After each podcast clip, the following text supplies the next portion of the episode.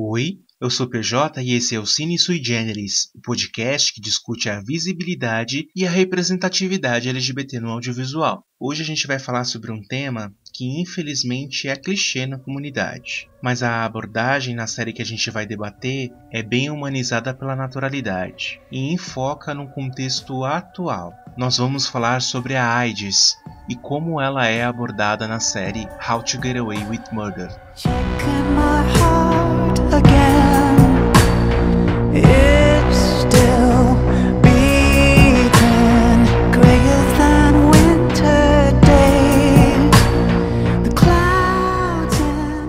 Próximo dia 1 é o Dia Mundial de Luta contra a AIDS, e o Cine Sui Generis não poderia ficar de fora desse tema. Eu sei, não é ideal associar LGBT com a doença, mas a gente não pode deixar de relembrar que nos anos 80 a doença era vulgarmente conhecida como o câncer gay. De fato, havia um número expressivo de homossexuais que tiveram e vieram a falecer por conta da doença, alguns até conhecidos como Fred Mercury, Cazuza, Renato Russo, mas a doença nunca foi uma exclusividade gay. Por conta do preconceito contra homossexuais, a visibilidade da doença acabava centralizada nesse público. Mas sempre, sempre tivemos pessoas de todas as sexualidades infectadas. Um dado para se levar em consideração é toda uma linha do tempo que a gente tem que analisar aí para entender esse contexto de preconceito contra os homossexuais e da relação deles com a proliferação da AIDS. Os anos 70 foram anos de muita luta, de muita conquista do direito dos LGBTs.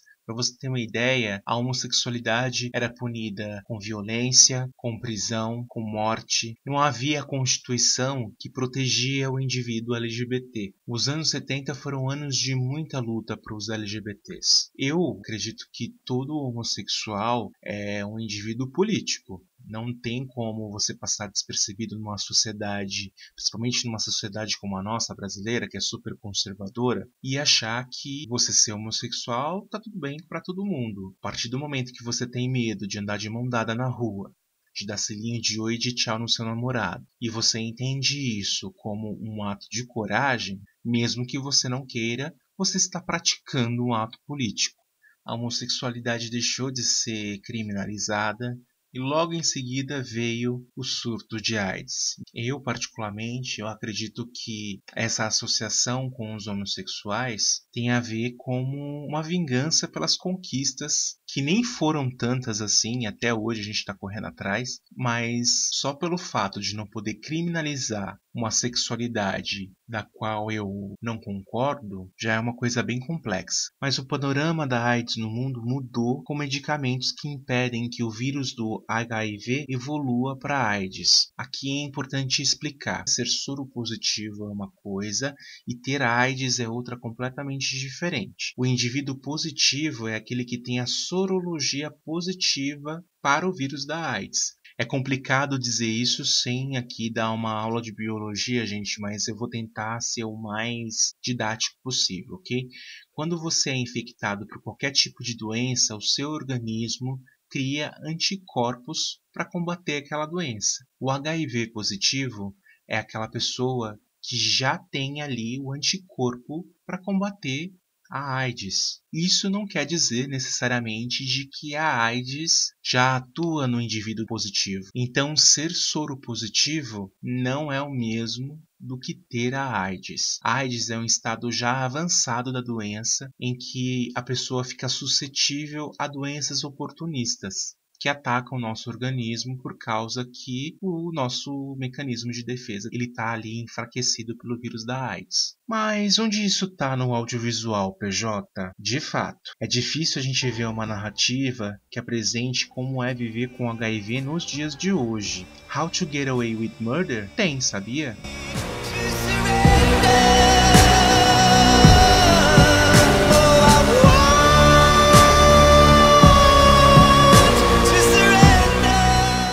Série lançada em 2014 conta a história da advogada Annalise Keating, vivida pela brilhante e premiada Viola Davis. Ela concilia as aulas de direito com a arte de acobertar os crimes de seus alunos, Logo na primeira temporada há um assassinato que só é revelado lá no meio da primeira temporada. Essa morte desencadeia uma série de eventos, inclusive as vistas grossas que ela faz pelo fato dos alunos terem em conjunto cometido um crime. Em todas as temporadas sempre teve uma morte e a Annalise usa suas habilidades para cobertar ou defender os seus pupilos. A série está na sexta temporada e essa é a última temporada. Quem acompanha a série sabe que dessa vez quem foi assassinada foi a própria Annalise. A série no Brasil ganhou dois nomes: o adaptado Lições de um Crime e o traduzido como Defender um Assassino. Eu particularmente prefiro o original, acho muito brega essas traduções brasileiras. Apesar de Annalise ser abertamente uma personagem bissexual, não é dela que a gente vai falar nesse podcast, mas sim do seu pupilo Connor e de sua paquera, o Oliver. O estagiário de direito Connor é apresentado na série como aquele gay promíscuo que não perde uma oportunidade sequer de uma pegação e que não pensa em se envolver com ninguém tão cedo. Uma dessas conquistas é o hacker Oliver, por quem ao longo das temporadas ele vai se apaixonando. Quando ele resolve se estabelecer numa relação com o Oliver, eles formalizam um relacionamento, eles decidem fazer um teste de HIV para, digamos, ter uma liberdade sexual maior. Sim, gente, muitos casais, sejam eles gays ou não, decidem abolir a camisinha numa demonstração de confiança numa relação. Isso é um direito e uma particularidade que não compete a nós julgar. Connor está apreensivo com o resultado, pois, como eu disse aqui, ele era quem tinha uma vida sexual mais agitada. Mas é Oliver que acaba diagnosticado como HIV positivo. A escolha dos produtores da série de subverter essa ideia de que quem tem uma vida sexual movimentada está mais propensa ao vírus foi uma sacada bem interessante. Não é a quantidade de parceiros sexuais que determina se você vai ser ou não positivo, mas o uso de proteção ou não com pessoas cuja sorologia você não conhece. Uma bobeada é suficiente para você se contaminar. Ao contrário do que a gente, acostumado com os romances gays trágicos sobre AIDS dos anos 90, 80, não se inicia aí um drama em torno do diagnóstico do Oliver. A série apresenta exatamente o que acontece quando uma pessoa assintomática, ou seja, aquela que não tem os sintomas da AIDS, descobre que tem a sorologia positiva. Oliver começa um tratamento com antirretrovirais, que são responsáveis por manter incubado e indetectável o vírus no organismo. Connor, apaixonado por Oliver, adota a rotina de fazer uso da profilaxia pré-exposição, que é a PrEP. É uma medicação, gente, que é usada por quem não tem as cepas do vírus identificadas, ou seja, aquelas pessoas que são HIVs negativas. As pessoas que são HIV negativas que se envolvem com pessoas HIV positivas, geralmente elas fazem uso da PrEP para que a relação sexual seja ainda mais segura para aquele indivíduo que é soro negativo. Sim, gente, existe uma pílula anti-HIV. Ela é 100% segura? Claro que não mas é uma opção principalmente para casais soro discordantes, como o Oliver e o Connor. O Oliver que é soro positivo e o Connor que não é. Geralmente a PrEP é administrada com o uso da camisinha. Ah, e é importante dizer que ainda que o indivíduo seja soro positivo, se ele está em tratamento com antirretrovirais em dia com seus exames está com vírus indetectável no organismo, ele não pode transmitir a doença. Sim, quem está em tratamento regular não transmite o vírus numa relação desprotegida. Isso quer dizer que a gente não tenha que se proteger? É claro que não. As chances de contágio de casais como Oliver e Connor, ainda mais se forem administradas com a camisinha, é quase nula. Eu disse quase. Nós temos aí três métodos para inibir a contaminação de um indivíduo que é soro negativo que se envolve com um indivíduo soro positivo. Nós temos aí o tratamento de antirretrovirais para o indivíduo soropositivo, o uso da PrEP, que é a profilaxia pré-exposição do indivíduo que é soronegativo, administrado, claro, com o uso da camisinha. Não é conto da carochinha, gente. Isso já está mais do que comprovado.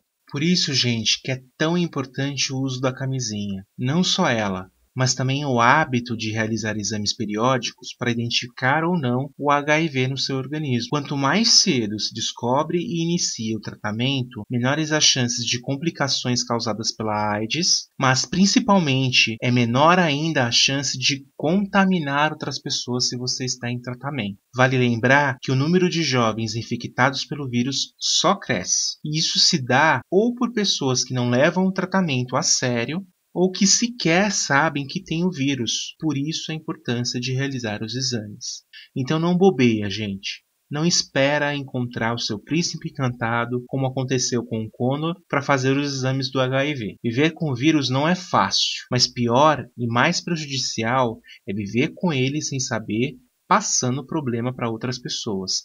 E é um baita de um problema por mais que hajam medicamentos que suprimem aí o avanço e as complicações do vírus, o próprio medicamento ele tem lá suas reações adversas. O Connor e o Oliver atravessaram essa fase da descoberta da doença com muita maturidade. Eles decidiram de que iam se apoiar mutuamente o Connor fazendo lá sua PrEP, o Oliver tomando seus antirretrovirais e eles seguem até hoje na série como um casal normal. No texto desse áudio eu vou deixar o link de uma matéria da revista Galileu com a indicação de sete youtubers que desmistificam o surto de HIV dos anos 80 e 90.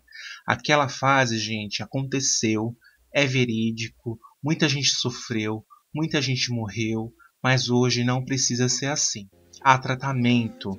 É possível você ter HIV, ser soro positivo, e isso ser encarado como se fosse uma doença crônica. Claro que a gente não tem que negar o que aconteceu lá nos anos 80, nos anos 90, as histórias que foram contadas, tem Filadélfia, uh, Normal Heart, tem a própria Pose, que a gente vai falar futuramente aqui no podcast, mas é importante a gente desassociar o contexto atual do contexto do passado, principalmente para a gente deixar o preconceito de lado e entender que um soro positivo pode ter uma vida normal. A AIDS ainda a mata, mas o diagnóstico prévio pode garantir uma qualidade de vida de modo que você possa perfeitamente conviver com ela.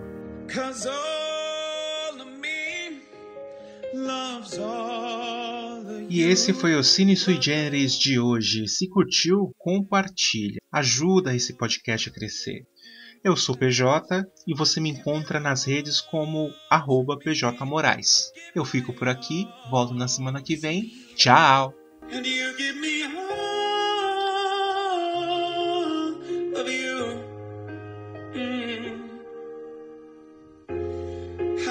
times do I have to tell you?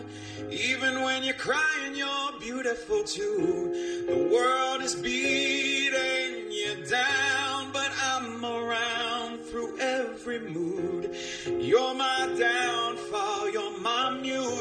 You're my worst distraction, my rhythm and blues. And I can't stop singing, it's ringing in my head for you.